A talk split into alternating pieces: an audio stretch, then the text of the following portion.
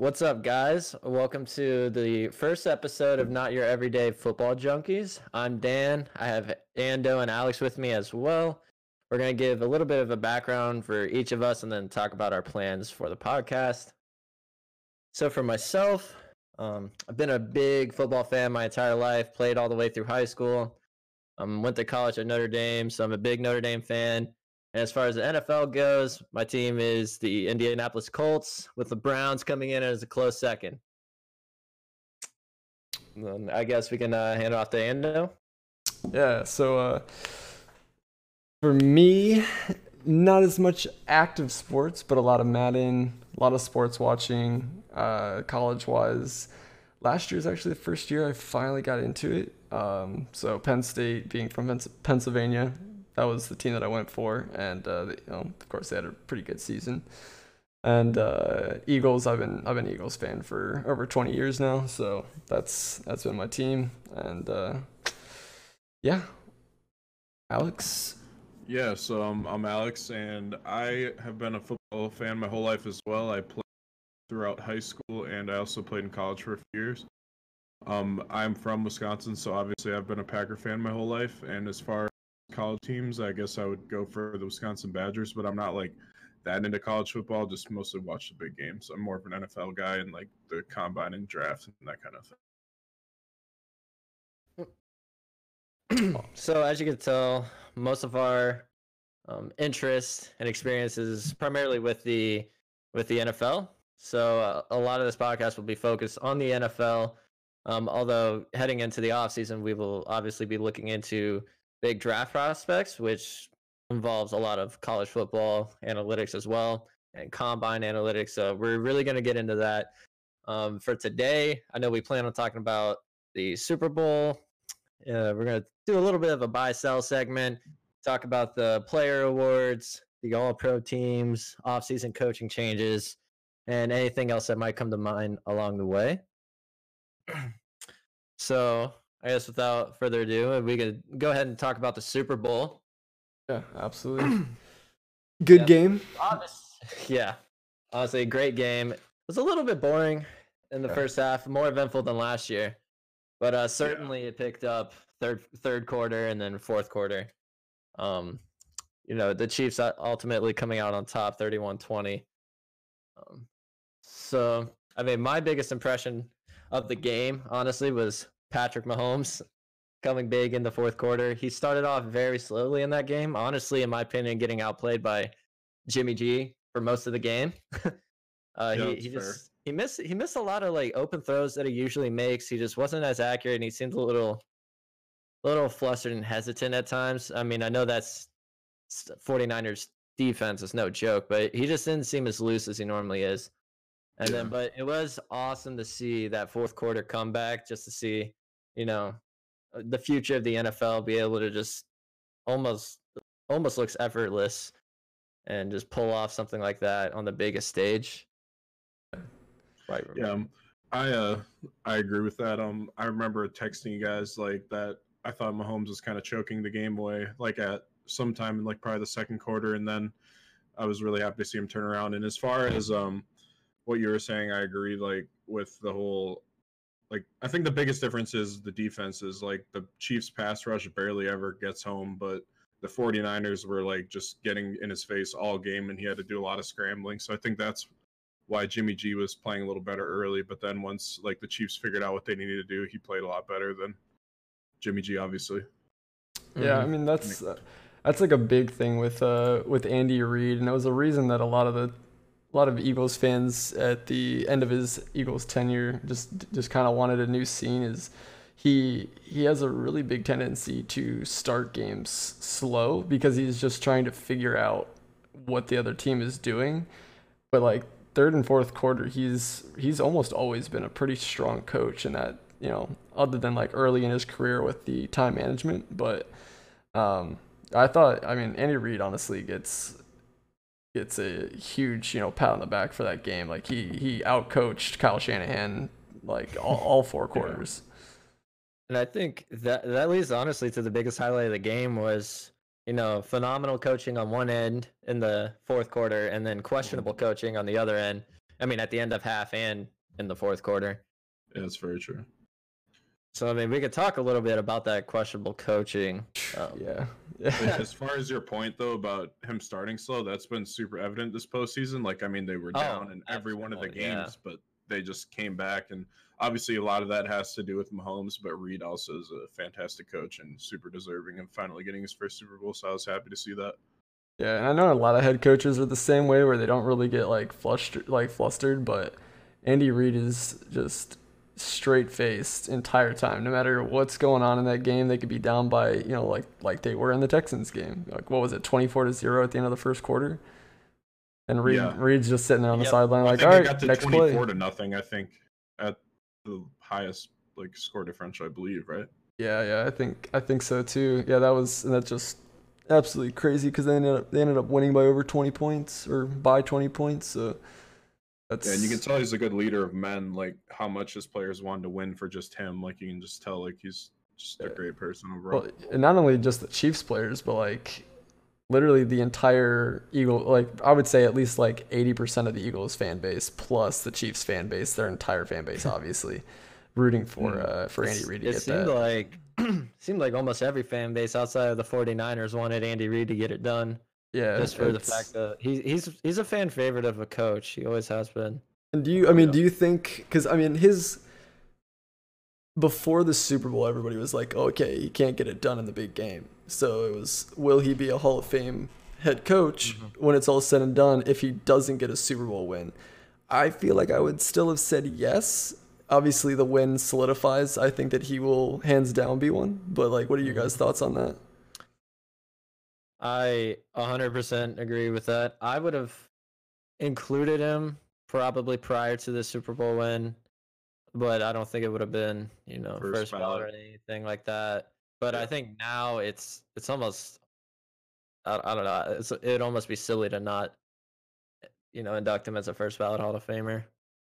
Yeah, yeah no, I, I agree with that as well. I I do think like obviously coaching it's a little more fair to like involve team success because you're supposed to mm-hmm. lead them and game plan and all that. But like I just kind of hate how a lot of like the Hall of Fame discussions come down to like rings and all that because like at the end of the day, like even when it comes to quarterback, like it's a team game. There's like 53 men on the roster. Like just judging a team's win like or a player's worth on like a team success stat metric, like I don't understand that.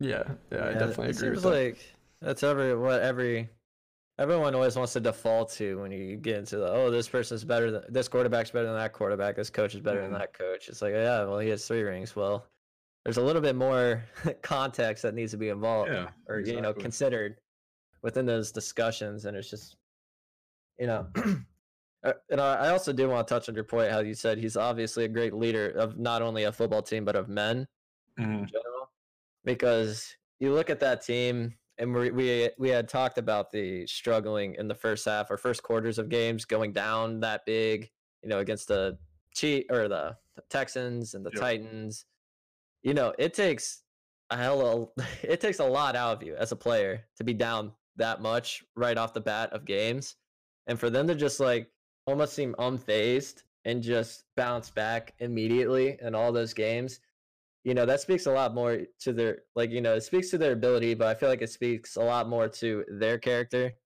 like individually and as a team. Because i mean to dig deep and just never give up and just keep your mind on the final goal of winning each game. Yeah. I mean that's that's something eh, like i mean you're not going to do that without great coaching. Yeah i agree like it has everything and also like their and also you have Patrick Mahomes on your team, so you know you can put up points quick with all the weapons they have. So I'm sure that their defense knows, hey, we just get a stop or two and we're right back in it. Yeah, mm-hmm. and it's like, and also like the big thing was what this game too was not only the coaches going at it, but it was you know can Jimmy G get it done? Like, can he be more than a game manager? Because I think everybody knew the Chiefs were going to sell out and beat the run. Yeah, they yeah. were gonna make Jimmy G beat them, and I don't know if you guys had seen some of the some of the Jimmy G stats that came out, but did you see his uh did you see the no pressure versus under pressure stats from that game? No, but I Oh no, like but I know it's gonna be yeah. polar opposites. Yeah, so on, when he's completely protected, he was 86% completion percentage, 199 yards, one touchdown, 119.5 passer rating. Jimmy G under pressure, 11% completion percentage, tw- 20 yards, 11. two interceptions, a sack, and a 0% passer rate. Uh, yeah, passer rating. Zero passer rating. Wow. That like, you know, at first that reminded me of uh, Kirk Cousins because he tends to he struggles under pressure too, but not that yeah. badly. no, I mean um, normally you see like a 95 to like 79 drop, just, you know, like a 20 point drop yeah, or something, yeah. but like that's yeah, 119 point drop in the same game. Well, like, if you watch him as he's doing it, like as soon as the pressure comes, he seems so terrified of taking a sack. He almost just and taking the hit, he just he like just tucks the ball it up there. It. Yeah. Well, oh, was yeah, it the? Yeah. He'll either do that or he'll just like fall back and just throw it up. I mean, that you saw one of his picks was just terrible. Yeah, yeah the one where he was taking a sack. A couple, yes, pocket poison. It, it seems almost non-existent with him. He seems almost timid, scared to get hit. I mean, like I know those dudes are big, but he just seems just fearful in there. You know, as a quarterback, you got to be able to step up and make those throws and then take the hit. I think yeah. like he sees the pressure, he gets a little bit of indecisiveness, and then all of a sudden, you know, the NFL fastest level of football. So all of a sudden, those people are literally on you, and then he tries to throw up something last 2nd mm-hmm.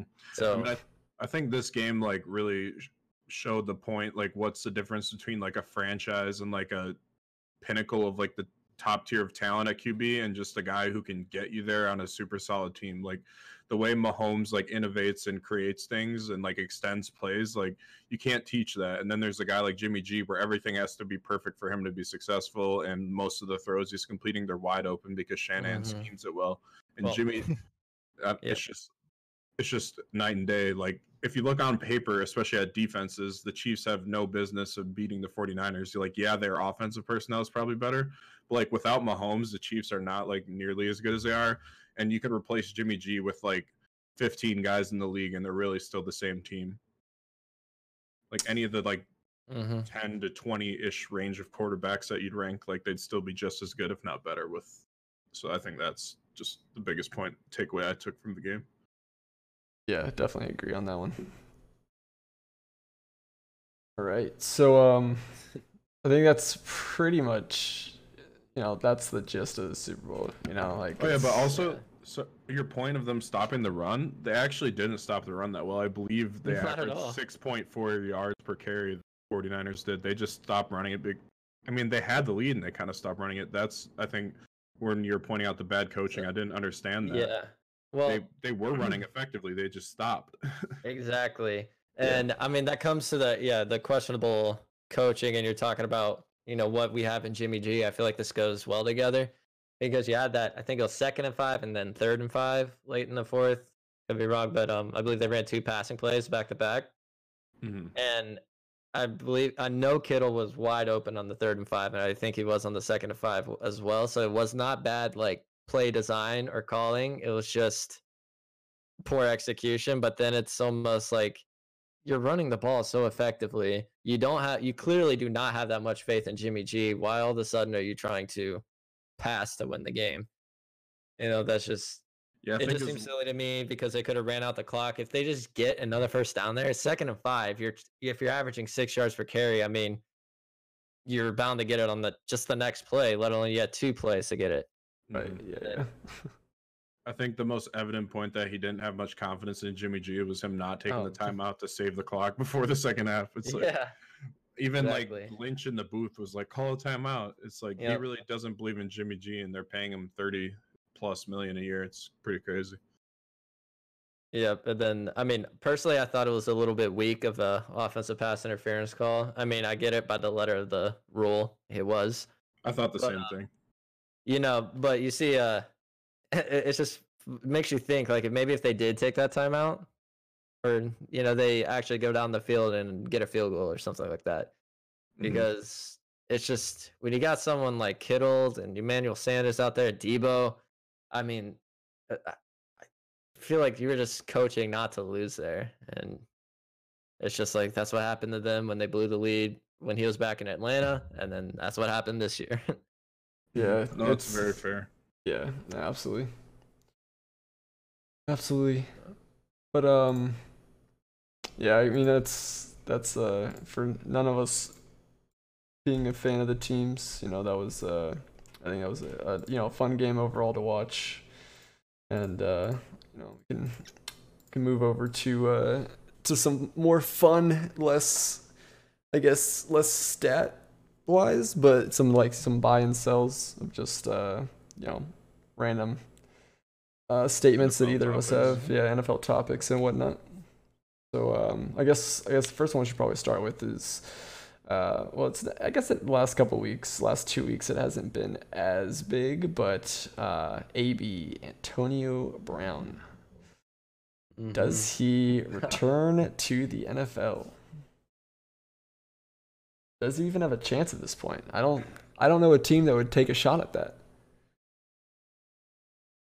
No, it's... I mean, I, I think that's a pretty fair point. Like he came out with that apology, like was it a few days ago at the time recording on the fourth year of February, but he, he's just so talented. It's hard for me not to see him on a team. I don't know when it happens, but I think it does happen eventually if he gets his act together.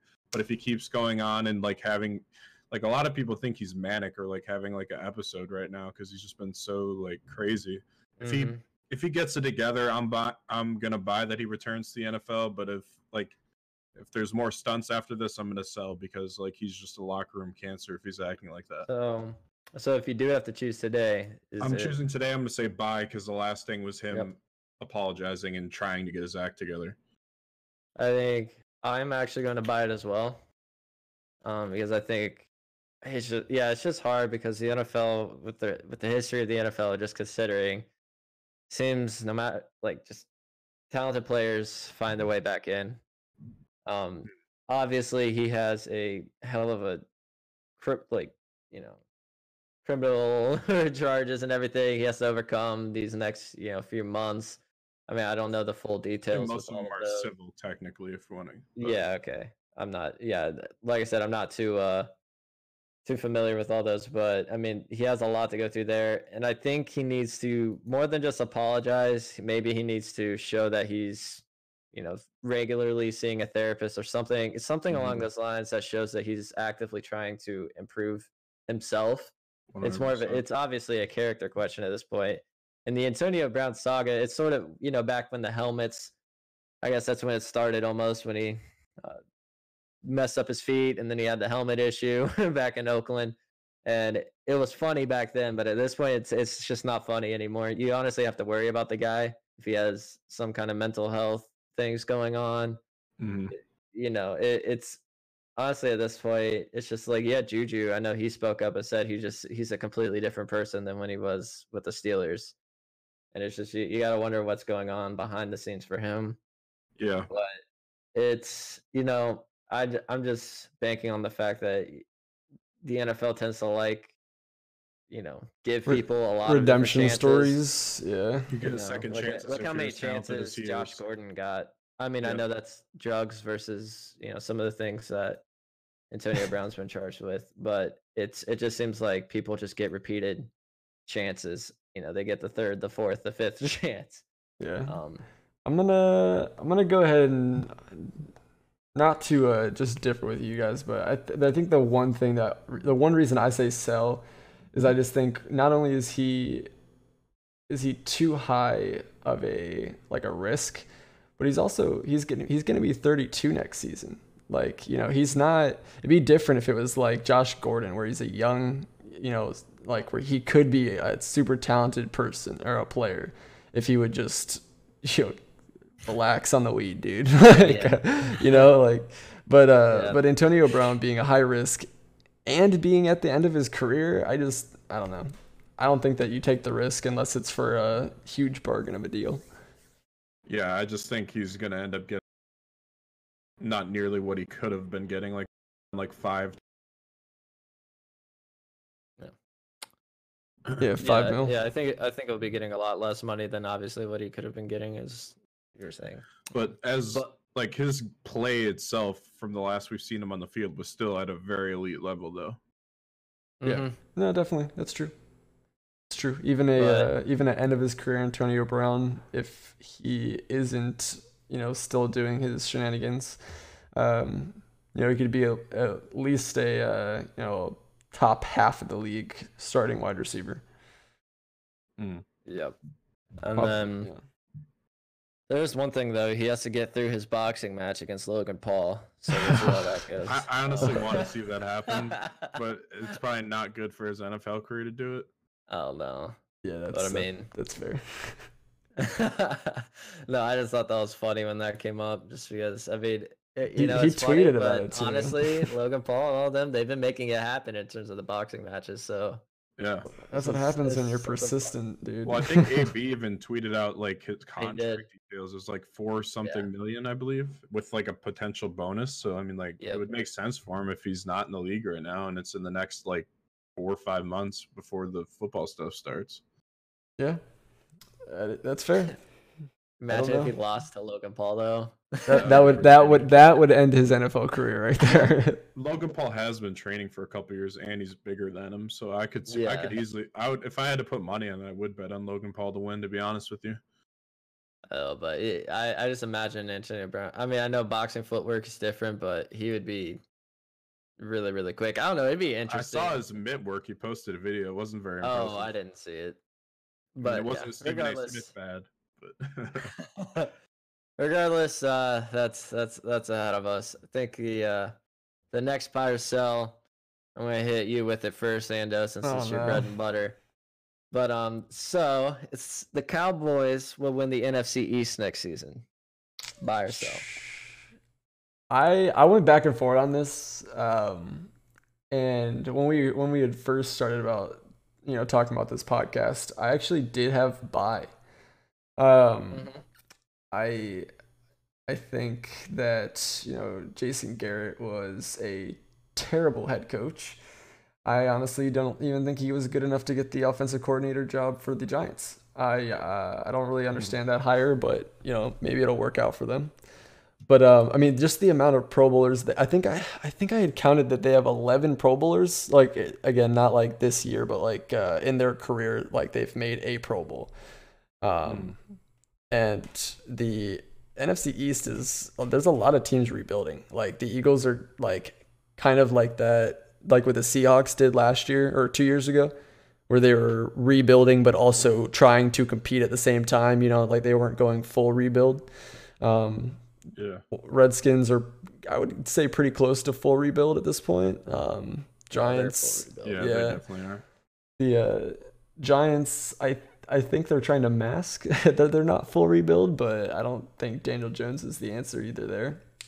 But uh, I actually I think I'm leaning towards sell now, and it's solely going to be sell if they don't give Dak Prescott a contract, because you you can't just you can't expect him to play on a one year like deal, even though it's going to be worth a lot of money like he already played for two mil last year. He proved that he could do it, and it's like as an Eagles fan, it takes a lot for me to say like he had a fucking great year last year for like I mean, being held back by your head coach. He almost, yeah, he almost threw five thousand yards. yeah, so and this was his first non-winning season too, as a starter. Right. Yeah. Yeah, I, I would say that uh, he, I would say I would fully expect him to hold out, and I don't see Cooper Rush doing very much. So. I'm gonna I'm gonna go towards sell now. What are you uh, What are your thoughts though? Yeah, you want to go while you're? I can go. Yeah, I can go. But um, so, well, yeah, you're asking me at this point in time today, which you know it's really hard because we obviously haven't seen the offseason moves for either team, which yeah. there needs to be moves for both. Exactly. We're gonna uh, have to I'm, choose when I'm saying either team, too. I think this is clearly between the Cowboys and Eagles. So those two are the only two I'm considering really for this. Um, yeah, with them considering or it's leaning towards franchise tagging Dak, I will probably sell it too. It seems I think they have a more talented roster. Um, and I, you know, Mike McCarthy was definitely a safe hire. I mean, I know we're gonna talk more about that later. Yeah. Um, I still like Doug Pederson there, but it's it's you know, the Eagles did it this year with, you know, like practice squad wide receivers. Um, they, you know, the amount of injuries that they battled this year, and they were still able to beat a talented Dallas, you know, roster, albeit poorly coached. But you know, I think their coaching improved, but with Dak being franchise tag, that's such a shot in the face to him. Like yeah. It, that's uh, yeah, a one year deal. Yes, he, he's going to get about what thirty million. It would or, be you know, it's, plus it's, or minus three million. It's it's top five average, yeah. and Wentz makes thirty two, so he'd probably get thirty three. Okay, um, well, but you know, it, it's not bad money for a year, but I mean, if you think about it, they could do this what three years in a row, two, or two years in a row. So I, I don't know. I just I don't think he plays. I think he'll just, probably hold out if um, yeah, just to.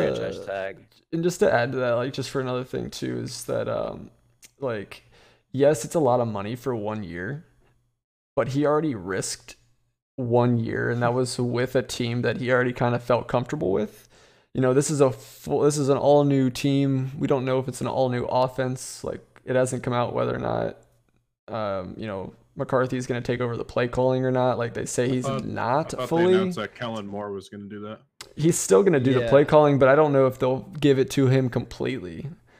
I would okay. I would assume that McCarthy would want yeah, some McCarthy say. kind of went right? back and forth of calling the plays on the Packers. Some yeah. years he did, some years he didn't. Yeah. So and you know with that, I don't know if he takes that that chance again because what if that offense bombs? You know, what if they don't put up the numbers again this year? I don't see that happening, but that there's means, obviously the injury risk as well. Right. Yeah. So and that would just tank his stock. So I don't know. But Alex, what do you think? Um, I'm gonna go with sell as well. Um, obviously the points you guys were making were very good, and also to add to that, you don't know who they're bringing back next year. They're losing Cooper and Byron Jones so far to free agency. Like they don't know for sure who they're going to be able to bring back, especially considering the Dak cap hit's going to be 15 times what it was last year or more. So I don't I don't know who they're all going to bring back and I also think this draft is very good for a receiver and I think the Eagles will be able to find a couple good DBs in like the second to fourth round range. So I think the Eagles could reload in the draft pretty easily. I'm not sure. Do you know what's your cap situation like, Ando? I'm not familiar with their cap situation right now. We but. by the by the time that it starts, I know we have a couple of contracts that we're like going to kind of like move around to free up some cap. So we'll probably have close to about 43, 44 mil. So. Okay, well, I mean that's a good enough like hit right there that they could sign a guy or two that can make a pretty good impact. So, I mean, I'm going to go with the Eagles winning the division at this point in time. Obviously, it'll change after free agency and the draft. We'll see who does better in that regard. But right now, I'd definitely go with the Eagles, including the Dak drama and all that. Yeah. Well, I'm happy with those answers. So, uh, um, so kind of staying in the NFC East, we'll move on to uh, to another topic here, and uh, we'll go with Eli Manning. Eli Manning is he a Hall of Famer? And I I think I think most people are under like under the same impression that based off of Super Bowls and comparing him to who's already in and his brother, he'll he'll get in. Like that's it, that's just how the NFL is. He'll get in. So this is more of a do you think he deserves it? So yep. uh, and I can uh, start it out. Yeah. I'll actually um, I'll actually go with the buy. I think he does. So I think one of the things, obviously, he didn't have, you know, he finished his career 500. um, it wasn't like, you know, an astounding regular season record. But when you do look at his playoff success and everything, you almost, almost look at the Hall of Fame, you, like, you can't tell the story of the NFL without Eli Manning, you know? Yeah. Um, just with what he did in the Super Bowls, I think he's only it says one of only 12 quarterbacks in NFL history to win more than one Super Bowl. And then he is also, I think, uh, he was also the MVP in both of those Super Bowls. And he is only, he's one of only six multiple Super Bowl MVPs in history. Um, I know we did talk about earlier. Yes, it's a, you know, 53 man roster. It's a team game. It's not just him. Obviously, miracle plays were involved in those Super Bowls. But um, another stat that I really, you know, think is often overlooked is that he never missed a game because of an injury starting 210 straight games. Yeah, which was the second longest uh, QB streak ever. Before you know he was benched, I believe, in 2017 for yeah. a start. Um, I think he did have obviously a good situation around him. I think when he did win the Super Bowl, so you have great defenses, good running backs. Um, I don't think he was necessarily you know top 10 quarterback in NFL history, but if you do look at the numbers, I mean, 56,000 passing yards, 362 touchdown passes, a lot of picks, and with a Super Bowl success, you know, beating the best coach quarterback combination in history. I believe that's pretty much undisputable at this point. Yeah. Um, you know, that that's my case for him. I think I think he does deserve it. Cool. Alex, what do you think? This is a really hard one for me. I I mean, obviously he did win and he did play for a long time, but like from all the times I've watched him I've been very impressed by him. I I don't know what to think on him. He's just he's had pretty much average numbers his whole career. He's had a few pretty good years like in 2014 and 2015. But he's just kind of been a league average quarterback for me that's played a long time so I'm on a talent basis, I'm gonna go with the sell, but just for the fact that he's played for a long time and had has a good resume, I would buy. But like if it was my decision, I I probably wouldn't vote him in the Hall of Fame. No. Yeah, he will get in with how right. it works, but yeah. I wouldn't vote him in off talent. Yeah, no, that's that's that's a fair assessment. Um, I I teeter back on this so much. I think I would go with sell if the two Super Bowl wins weren't against the Patriots. Like if it was any other team, if it was any other team, you'd be like, ah, whatever, you know. But it was like he beat the Patriots. He beat Tom Brady in two games, and his defense had a huge part of that for both those games. But he still technically did it, you know. Um, mm. I mean, for him to play 200 something straight games until he got benched for what was it, Geno Smith, I think, originally, and then uh, that was for like a couple games, right? That wasn't just one, I think, and then one game or something yeah, that he was back. Yeah. yeah. So I, I would still go with buy, but um, okay. I yeah, I mean, it just for me, it's like comparing him to some of these guys that you know are going to be going in in the next couple years, like Aaron Rodgers, as, as much shit as we give, you know, Alex here, it's Aaron Rodgers will be uh, a you know Hall of Fame quarterback. Russell Wilson Drew will Brees. be a Hall of Fame quarterback. Drew Brees, Tom Brady, obviously. You know when when you put him, his brother, Philip Rivers versus Eli Manning, who would Peyton Manning too, but yeah, comparing him to those guys, I would say he doesn't deserve it. Um, but but yeah, I mean, yeah, I mean, technically Rivers will be in the talk for Hall of Fame. I don't think Rivers gets it. Um, I think he I might have had more talent, but he just doesn't have the rings. And I guess I mean that is a huge part of it. Um, yeah, I mean I th- I think Eli. I think I would go with Eli over Rivers there. Yeah, on the resume, but as far as like a talent thing, I would go with Philip. I don't know. For me, my biggest thing is if he was I would barely rank him as a top 10 quarterback for most of the years he played. Probably a few, but like definitely probably never top 5 quarterback in the league. How I don't know how a guy who was never top 5 while he played deserves to be in the Hall of Fame. Yeah, no, I mean that that is going to be the one of the main arguments cuz I I mean I think out of the how many how many years was it that he was in? Was it 18? Like total or how many? Or, or that might be way off. How many years did he play?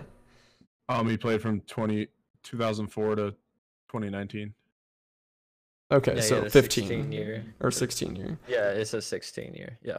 So, and I, I want to say that it was four Pro Bowls, four time Pro Bowls out of those 16 years. And it's like, I, I know Pro Bowls, I know Pro Bowls aren't, you know, the end all be all. Obviously, they don't really say much. Dude, Mitch Trubisky's but... a Pro Bowler. Don't even. but I, yeah, I just think four out of I mean, sixteen is crazy when you think of like uh, Drew Brees, who's been in what was it, thirteen out of eighteen? Like, mm-hmm. I don't know.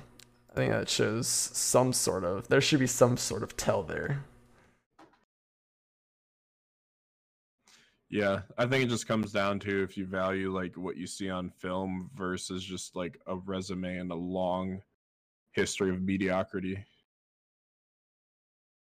Yeah. Yeah. Yeah. He, he I mean, he just did play so well, so well in those Super Bowl runs, and it's just like, you know, if you, if you quote the the late Kobe Bryant, I, he always said, if he didn't win the championship that year, was a failure.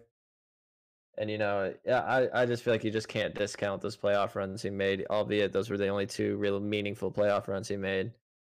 And it's just like it's just part of it just being against that whole Brady Belichick, and we've just seen what they've become over the past, you know, twenty years or however long it's been. Um, yeah, so no, absolutely. I, I no, I don't fault anyone who thinks he deserves to be in the Hall of Fame either. Like it's either way for me. Yeah. I mean, he gets in, so we all agree there. Mm. it's with how the system works. So, but um, I don't know. What do we what do we got next? Well, we got Brady as a Patriot next year, buy or sell. Ooh, talk you guys see Brady. That, that picture was just an ad. That was yeah for Hulu. That was genius. Like I knew was, he was trolling us, but it was just so funny. like I'd never thought it would have been an advertising ploy though. Like that was literally like oh, the yeah, best advertising ploy I've yeah. ever seen in a long time. Yeah, that was yeah. that was pretty funny because like the beginning of that commercial too. I'm like, this is baller. Like Tom Brady got a commercial to announce his retirement. like mm-hmm. during the Super Bowl that he wasn't in. Like I was like, all right, this is sick. And then Hulu. I was just like, okay, that was good. Like that got me. Yeah. Yeah, no, that was great. Um Yeah, I'll take a stab at it. Right. I'll I'll take mm, this is really hard because you see all this stuff with the Raiders coming up. Uh, you know, and how they have all these weapons, you know, Josh Jacobs, they got Waller and then Hunter Renfrow.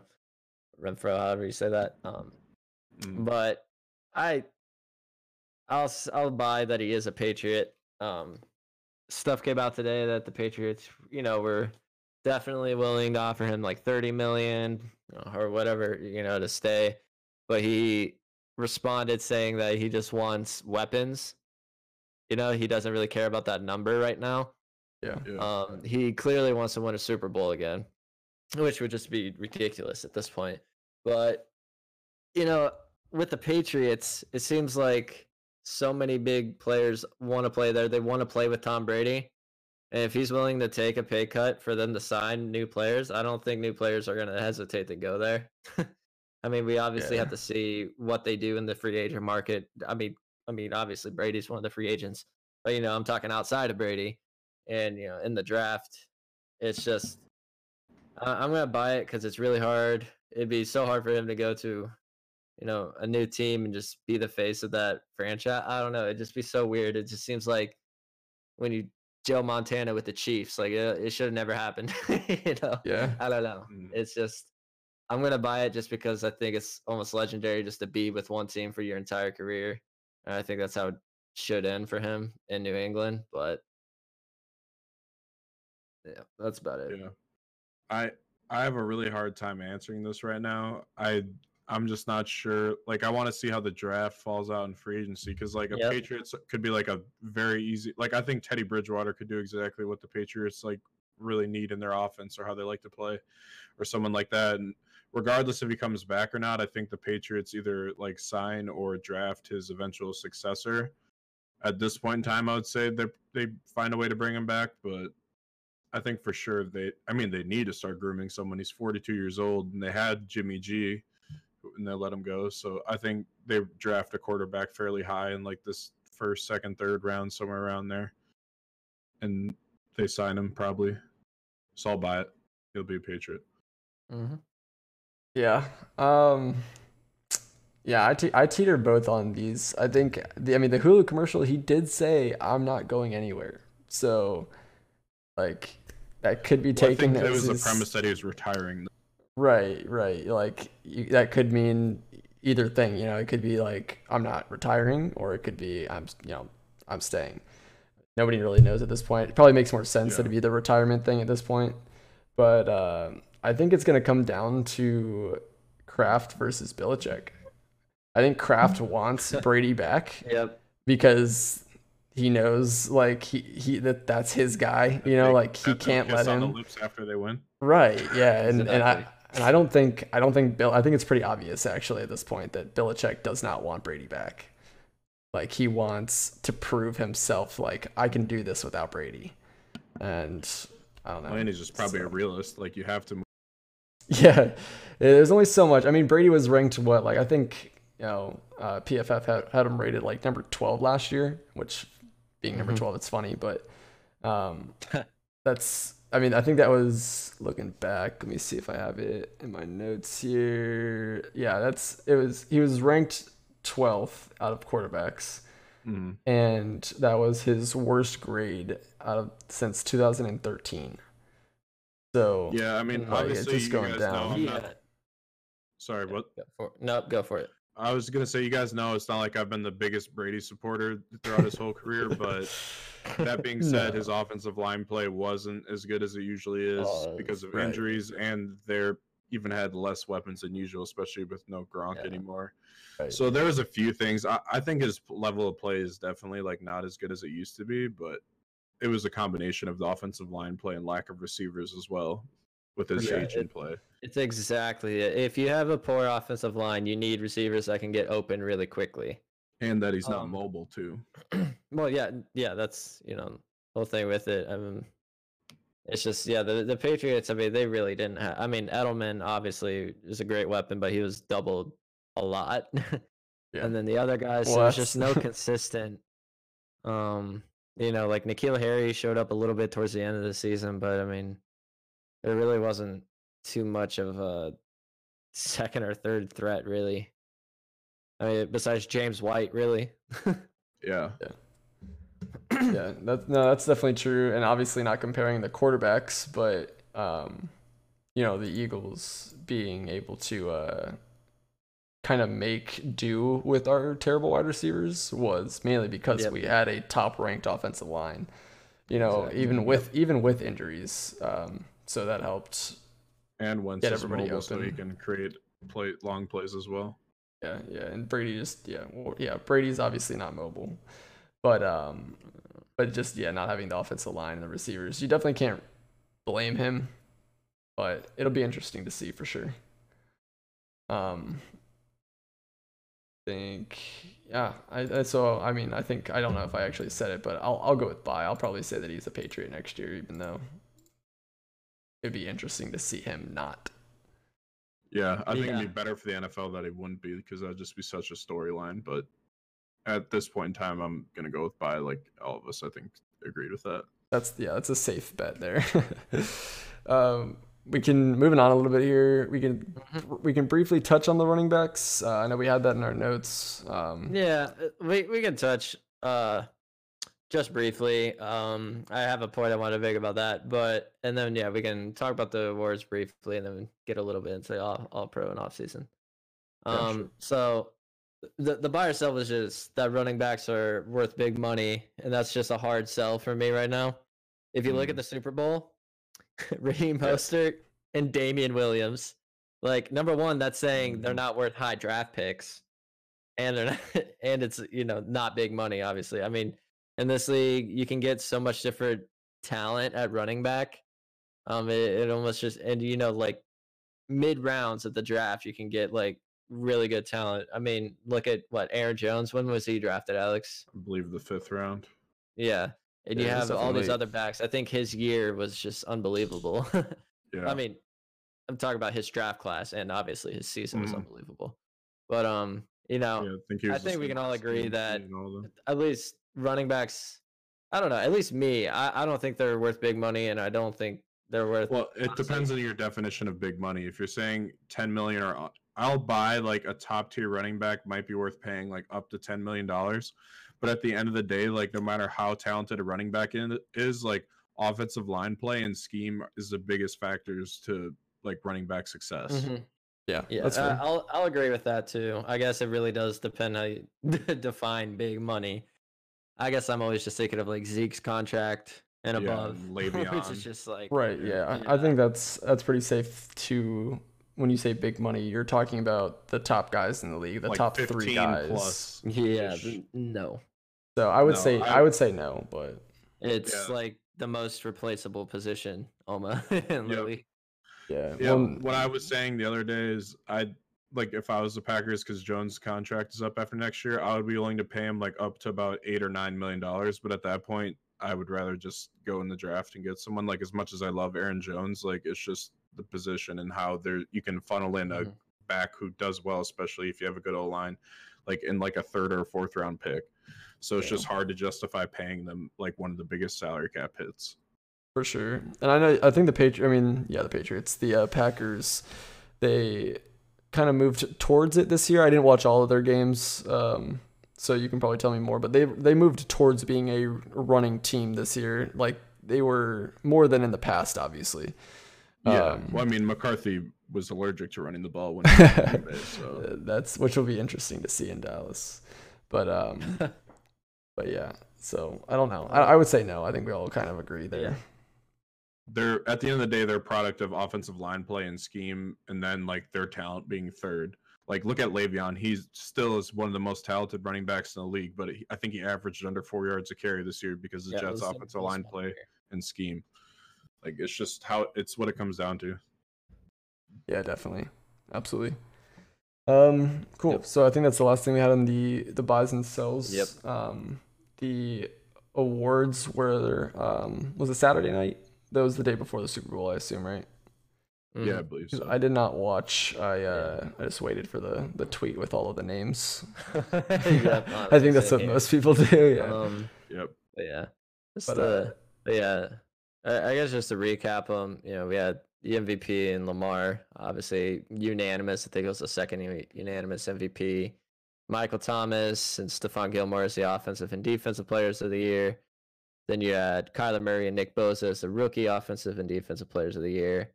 Comeback player of the year, Ryan Tannehill, which I, I know, Ando, we, we were actually talking about when putting this together. It was just kind of weird because you usually think of like coming back from injury for this kind of player or Mhm. this, this award. But I mean, it is Something a comeback. more. you know? Yeah, it's it kind of shows like Yeah. the the uh, the NFL is counting the Dolphins is almost like an illness. It's like Yeah. you've come back from playing on the Dolphins. Congrats! like you've proven Yeah. yourself now. It's like I don't know. Yeah, I I get that point, but just from like the level of his play, like I think he graded what like the third best quarterback in the league this year by PFF. It was something like it was up there. Right, it was Yeah, way it was higher than ever before. Yeah. So uh, he definitely deserved it, in my opinion. Yeah, no, I'd agree too. And then the other award that we are highlighting is Calais Campbell for the Walter Payton Man of the Year. And if you were unfamiliar with what he's done, he um he he formed the CRC Foundation, which was named for his uh named after his father, and it, it really just enhances the community or teaching community of critical life skills to young to young people. So he, he did a variety of things of you know providing lessons of financial literacy, which I honestly wish I had growing up. I think the, most useful class I had in college was finance. And then he also sponsors youth football STEM camps and then uh, providing mentorship programs. He's honestly done a lot of really great work. So I honestly, if you're if you're interested, I, I really would advocate uh, reading more about his work and the great work he's done. Um, it's quite remarkable uh, what he's been able to accomplish um, since he founded his foundation. But um, so then Sorry. Yeah. Good. No, I was just gonna say I love like players like going out and doing positive things to the community because I feel like it inspires like their fans and just sports fans in general to like do better like in their personal lives and give back as they can. So I just think having an award like that is like awesome thing from the NFL. Yeah, I mean they call it the. It's honestly like referred to as the most prestigious award almost year in year out. Walter Payton Man of the Year. I mean, I know you obviously have the MVP, which is you know one of the most coveted rewards too. But I think players are you know exceptionally proud of you know the Walter Payton Man of the Year award as they should be because that's really making a difference in their communities, and you really can't thank these these players enough for that because you know as a kid even now athletes they're, like your heroes so you see all this happening it's it's just inspiring work um yeah. Definitely. yep and then i guess just talking about the awards as a whole, there are obviously a bunch of other awards. Um, these were the ones we chose to highlight. This Alex or Ando, do you guys have any potential, I guess, objections to these to these awards? Uh, do you do you think people got snubbed or robbed? I uh, I'll go first here. I I think honestly for the you know for the MVP and Offensive Player of the Year, I think that there's really no debate there. Um, Michael Thomas breaking the receptions record and just putting up the stats that he does. I know he has Drew Brees thrown to him, but that's still like it's absolutely incredible. And I don't think that there was anybody offensively that you know other than giving Lamar Jackson that award as well. Like I, you know, I think that would be the only other person that I would put there. Um, I think defensively, you could probably make a case for a couple people, but Gilmore definitely is deserving of the award. Um, I think my only thing that I did not agree with was the offensive rookie of the year. I uh, and and not even like I'm not you know as an Eagles fan I'm not going like oh Sanders was snubbed.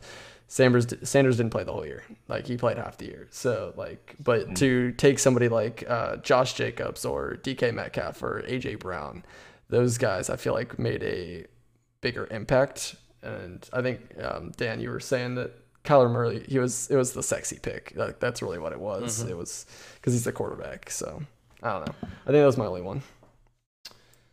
Yeah, I I agree with pretty said. Like if I had to choose anyone else, I just wait. Could I you mean, uh, could you say that again? Yeah, yeah. yeah was... Um, if I had to go like with anyone else, I'd probably go with AJ Brown for offensive rookie of the year. Oh, mm-hmm. I think he had a really good year, and I think he was a really big part of the Titans, like turning it around for what he can do after the catch and everything. But mm-hmm. I mean, I think Murray was like a solid choice. Like, yeah, it could have went yeah. to someone else, but he plays the most important position, so they always seem to go that way with yeah. all awards. Yeah, and I don't think anybody's defense- saying he had a bad year. You know, it's just yeah.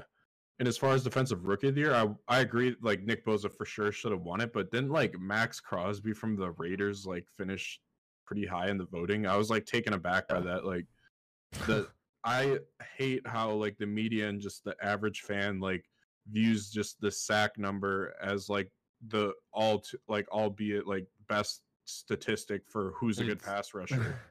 Same thing like, with the interception number. Yeah, like when you didn't like, I want to say Nick Bosa's pressure rate was like double what Maxx Crosby's was, even though Maxx Crosby finished the year with more sacks if you don't include playoffs. I believe it's like I just don't understand how fans don't get that. Like, I wasn't trying to say Kyler Fackrell was an elite pass rusher after the 2018 season when he had 10 sacks, when he got like sacks against crappy teams or like coverage sacks. It's like just people need to like actually look at the game and not the box score. That's one of the biggest takeaways I get from all these like votings.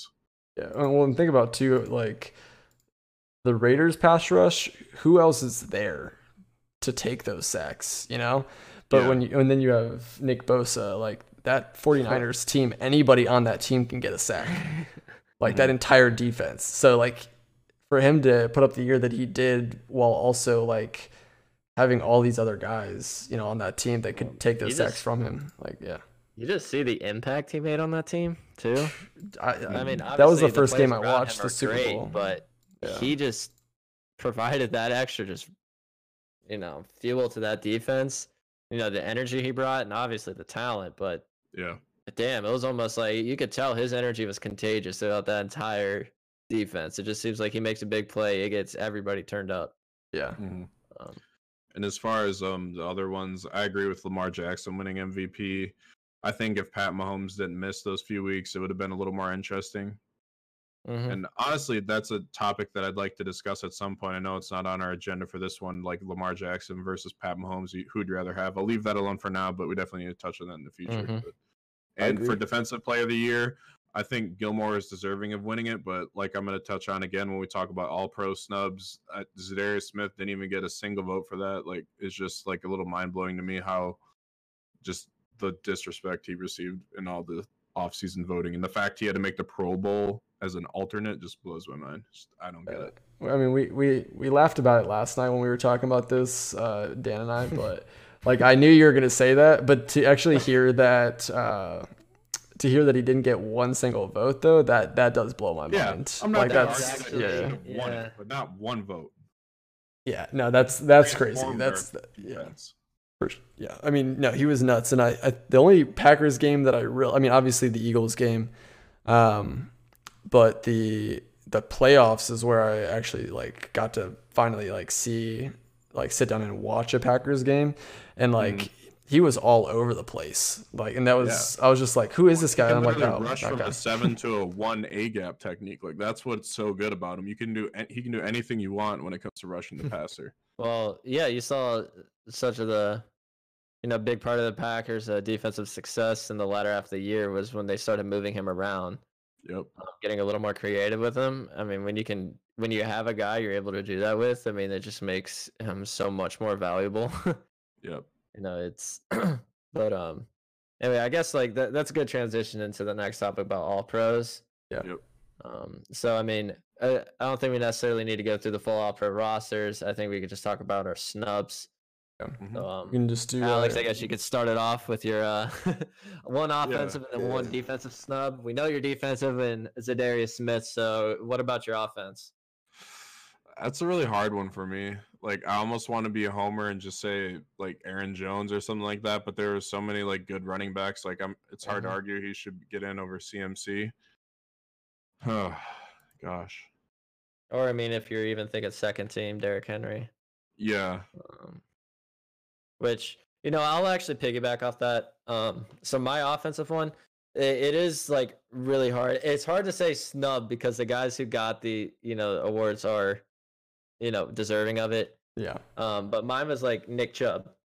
Um, I feel like his year was greatly yeah. overlooked because of the team he was on, and I feel like a lot of people they get when they are snubbed, it's you know due to they're playing on a very bad team. Um, it's just like you look at the year he had, he only trailed Derrick Henry in yards, and then he, mm-hmm. uh, you think he had eight touchdowns. Um, it, it, what was remarkable to me, um, he seventy five percent of his yards were after contact, and he broke sixty six tackles, sixty six tackles on two hundred and ninety eight carries, and he was just wow. like, if you watch the Cleveland games, you're like, Freddie Kitchens, why aren't you running the ball more? Why are you just not feeding Chubb? I mean, you saw Baker struggles and everything. It's just it was just mind-boggling how he wasn't utilized more than what he was. I mean, and he was just so productive and so efficient. I just thought, you know, mm, I would have put him in at second team, but you know, Derrick Henry did obviously win. You know, the I guess rushing crown or whatever you mm. um, call that with the most yards, and then you saw what he did in the playoffs. I mean, it's really it's really hard to say.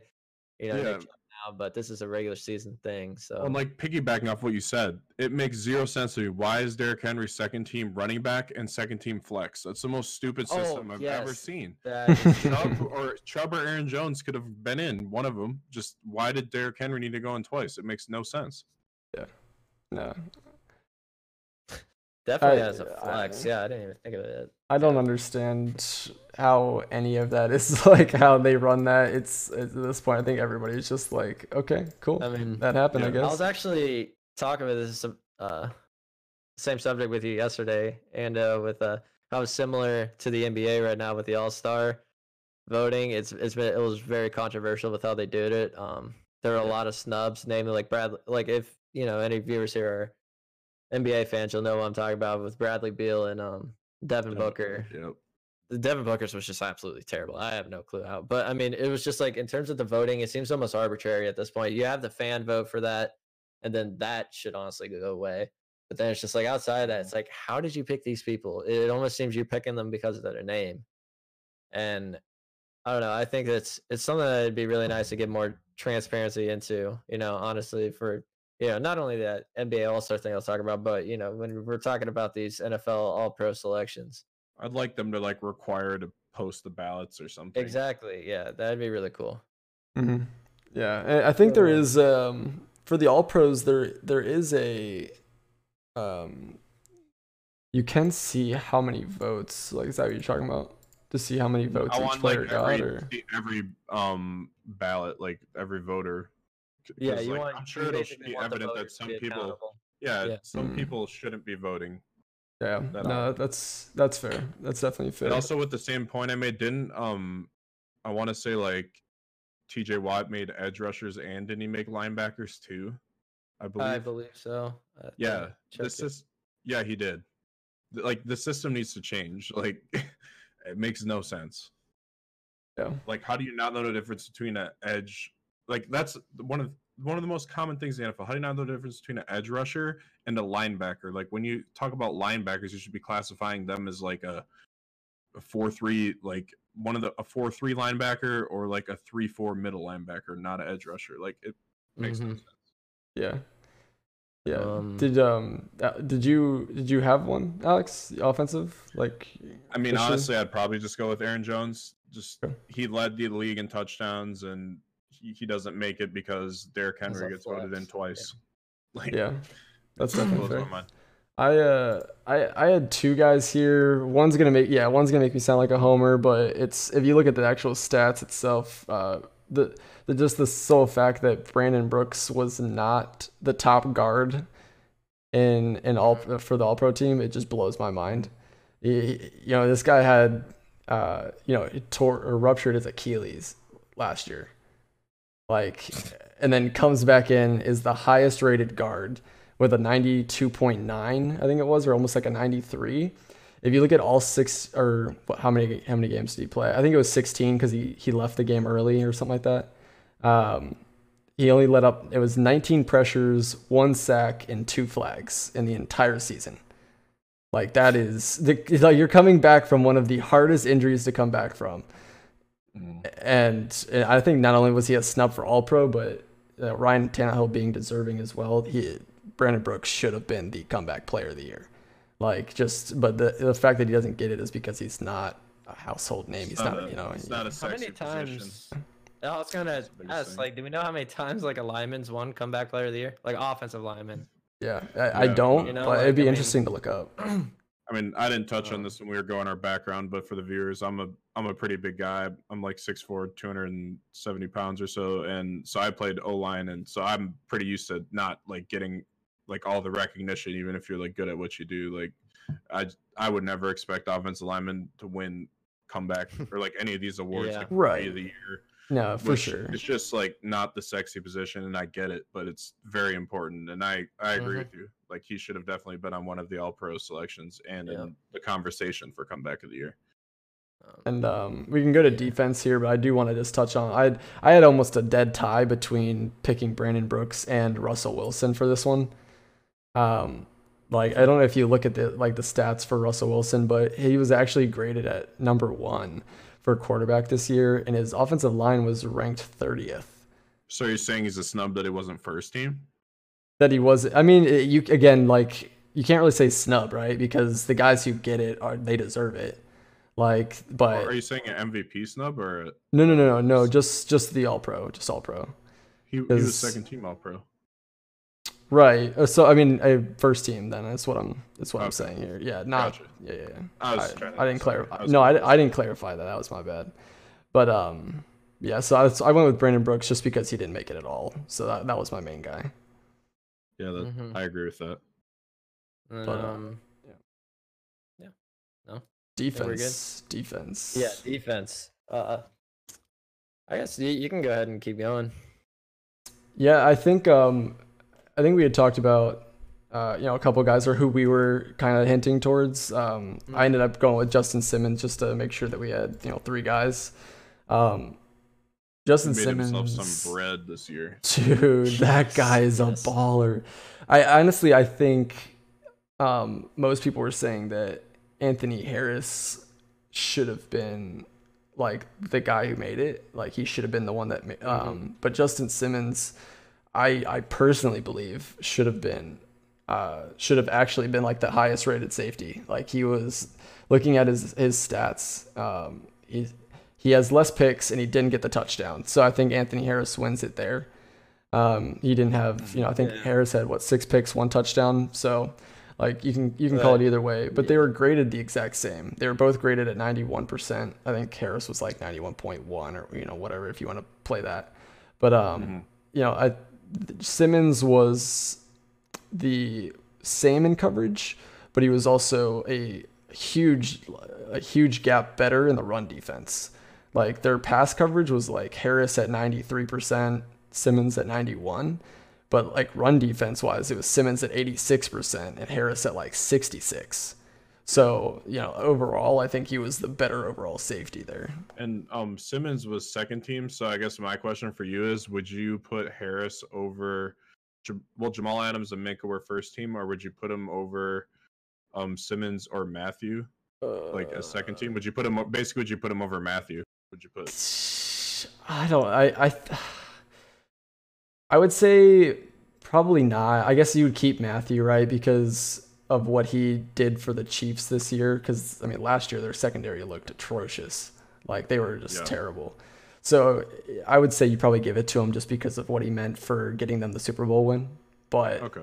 other than, I, I would still say that Simmons probably had the overall, like, better year stat wise, I guess is what yeah. I would go with. Sure. Mm-hmm. But, yeah.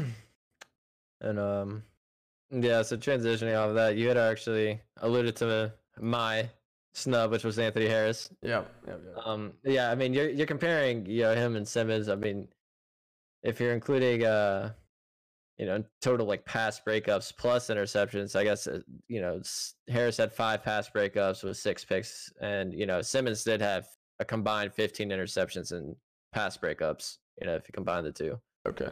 Um, but so a little bit more. But if you look at uh, just uh, I mean it. I don't know. I thought Harris was just a stud. You watched them. I mean, Alex, you got to see him twice a year at least. But, Three, um, yeah, the, the, pick he had against Rodgers the second game was amazing. Yeah, like he baited him into yeah. it, and baiting a ten-year plus vet. That's pretty nuts. Yeah, and one stat that I thought was crazy was he missed just two tackles all season long, which is wow you know what you need in a safety. Um, I think he should have at least been second team. I mean, I don't know. You may you did make a really good case for Simmons. I mean, I, I almost I almost consider yeah yeah it would have to be either Simmons or Matthew I replace him. I think I, I don't think I could put him ahead of you know um uh, Fitzpatrick or gosh I'm blanking. Yeah, uh, Minkah, Minkah did kind of transform yeah, he yeah, was. He, he absolutely. I wanted him so bad. I think all Eagles fans yep. did, obviously, but like it made a lot of sense for you guys. But... Well, just also looking at what he what he went for, I can't remember what the exact was, but it was doable. It was like a first round and a fourth or something mm-hmm. like that, mm-hmm. right? Like that's doable. Yeah. You you do that. Like I don't know. Yeah, but with this year being such a good like receiver draft, you know, at least you know you'll probably end up with a receiver that'll be able to turn your offense around. Yeah, or at least give true. him a for sure number one threat. So we'll hope. We'll hope. um, and I think we all know all right. Alex. oh, yeah, we had already, yeah, we yeah, already, talked already about, talked about mine. yeah, so Dave Smith. We are running on a little over an hour, so we'll touch on these off-season coaching changes. Yeah, we'll uh, do it quick. Well, briefly.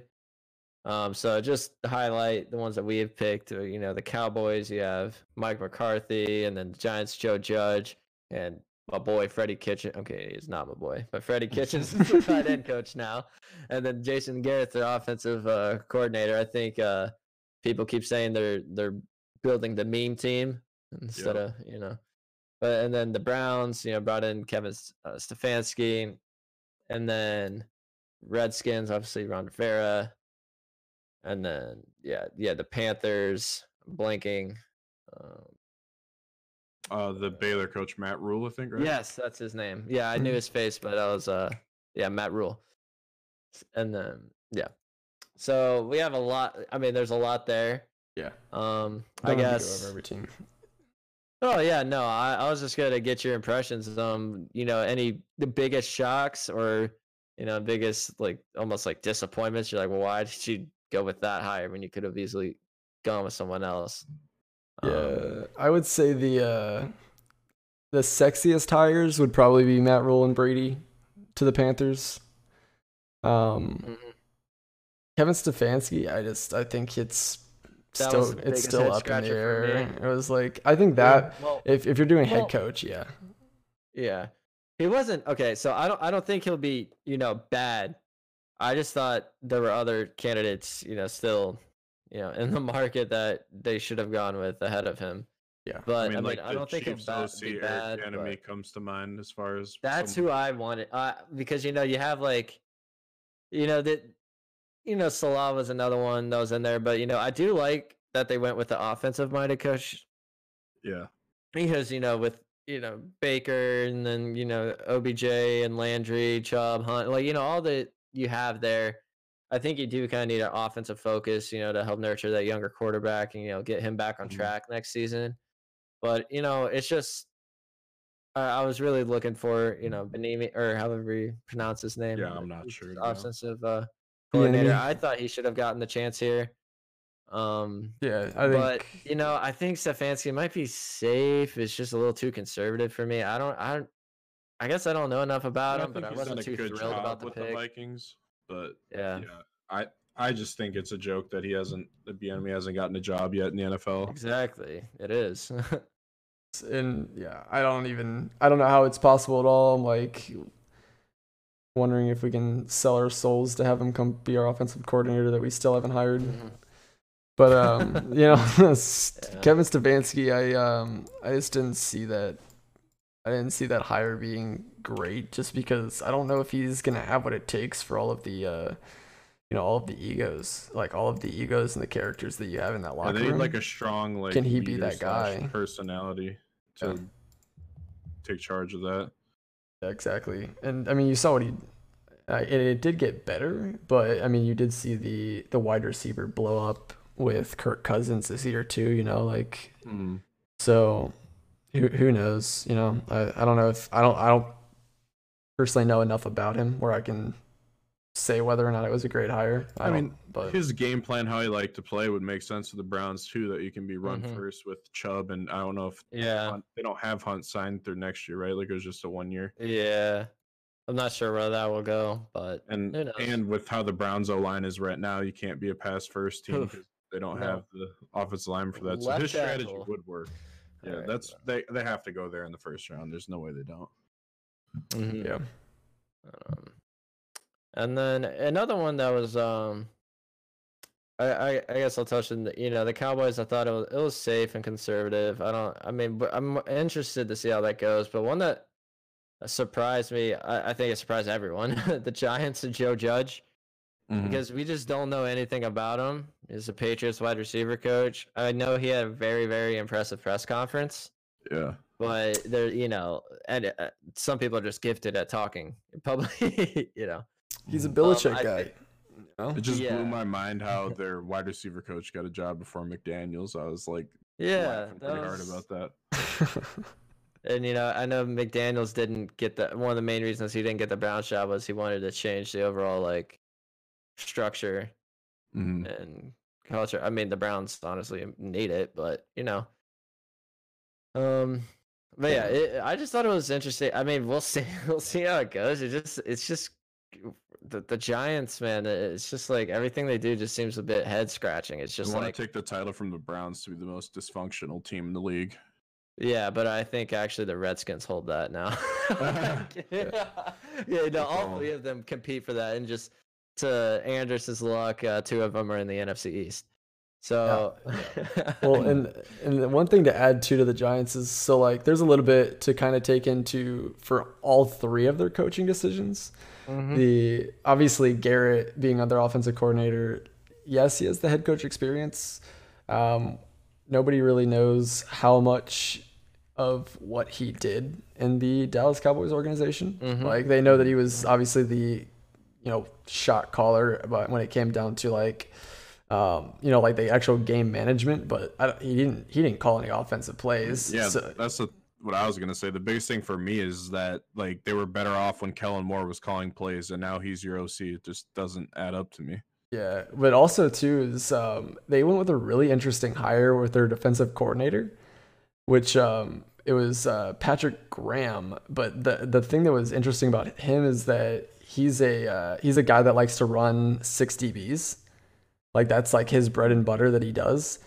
And like, how are you going to make that work in the NFC East with these, you know, great offensive lines and you know up and coming running backs or or great running backs when you talk about like you know uh, Zeke. So it's just like that's usually that's like you go bigger bodies when you have to mm-hmm. stop the run. So if they're going to be you know stuck with you know DBs, then it'll be interesting. Yeah, I mean, you can do it. Like the Packers obviously struggled against the run on and off, but like when we played the Cowboys, they didn't really tear us apart, and we play like a dime or big nickel like yeah. most of the game. So I mean, That's it's fair. doable, especially because it's a passing league nowadays. You just have to have the personnel for it, and I don't know. Like their D lines personnel is pretty good, but we'll see. I don't know how it'll work out yet. Yeah, no, I definitely agree with that though. Um, I don't think that there was really anything else to talk mm-hmm. about. I, I like the Ron kinda... Rivera hire for the Redskins. Yeah, I think yeah, everybody agreed that was the they best hire. They made a culture change, and he is a great guy to do that, to lead that. Um, uh, yeah, and the people that he brought with him were actually uh, are also you know Jack Del Rio is obviously mm-hmm. uh, a pretty well known coach too, so it's not like it's uh, he's starting all over either. He's got he's got well known guys that are going to be able to be you know leaders. The thing with Ron Rivera, he knows what he wants to do and he knows how to get there. Yeah. Um, so I think I think that's definitely the best part about that um, hire. Yeah, I I was not a fan. I was not a fan. Yep. It's uh, it's not going to be so. after a couple years. It's probably not going to be that great for us. hmm. Yeah, no, definitely as an Eagles fan, I don't. But you know, we have we have yet to see you know the team really turn it around. We have to we have to see what happens. You can see sometimes just with dysfunctional franchises. You know, even you seemingly give them the best uh, circumstances, they just can't turn it around due to just you know dysfunctional leadership. Yeah, I mean, I hope um they can't mess us up. They're getting Chase Young handed to them on a silver platter unless they trade down. So that'll be a big difference right there. Yep, and then you know, great coach, veteran, proven. I mean, I we'll see how it turns out. But um, yeah, I don't have anything else unless uh, you know, and or Alex, you want bring anything to the table here? I think I've touched on everything I wanted to say. All right. Yeah, no, I agree. That was a was a good first good first uh podcast there. Yeah, so everyone, thanks for listening. I know we will be doing weekly updates. Um I think we should uh you know maybe include within our posts uh, descriptions will include like twitter links and things like that so you can get involved with us outside of the podcast maybe provide topics you'd like us to discuss or certain buy sells whatever um like to get the audience involved as much as possible um yeah. all three of us talk about football a lot on our twitter timeline so if you want to ever yeah. chat football feel free to reach out on twitter yeah definitely. exactly um my at is uh, at top frag wally and then we have at uh, Anderson, what's yours? Is it uh, Ando FB? A N D or yeah. FB.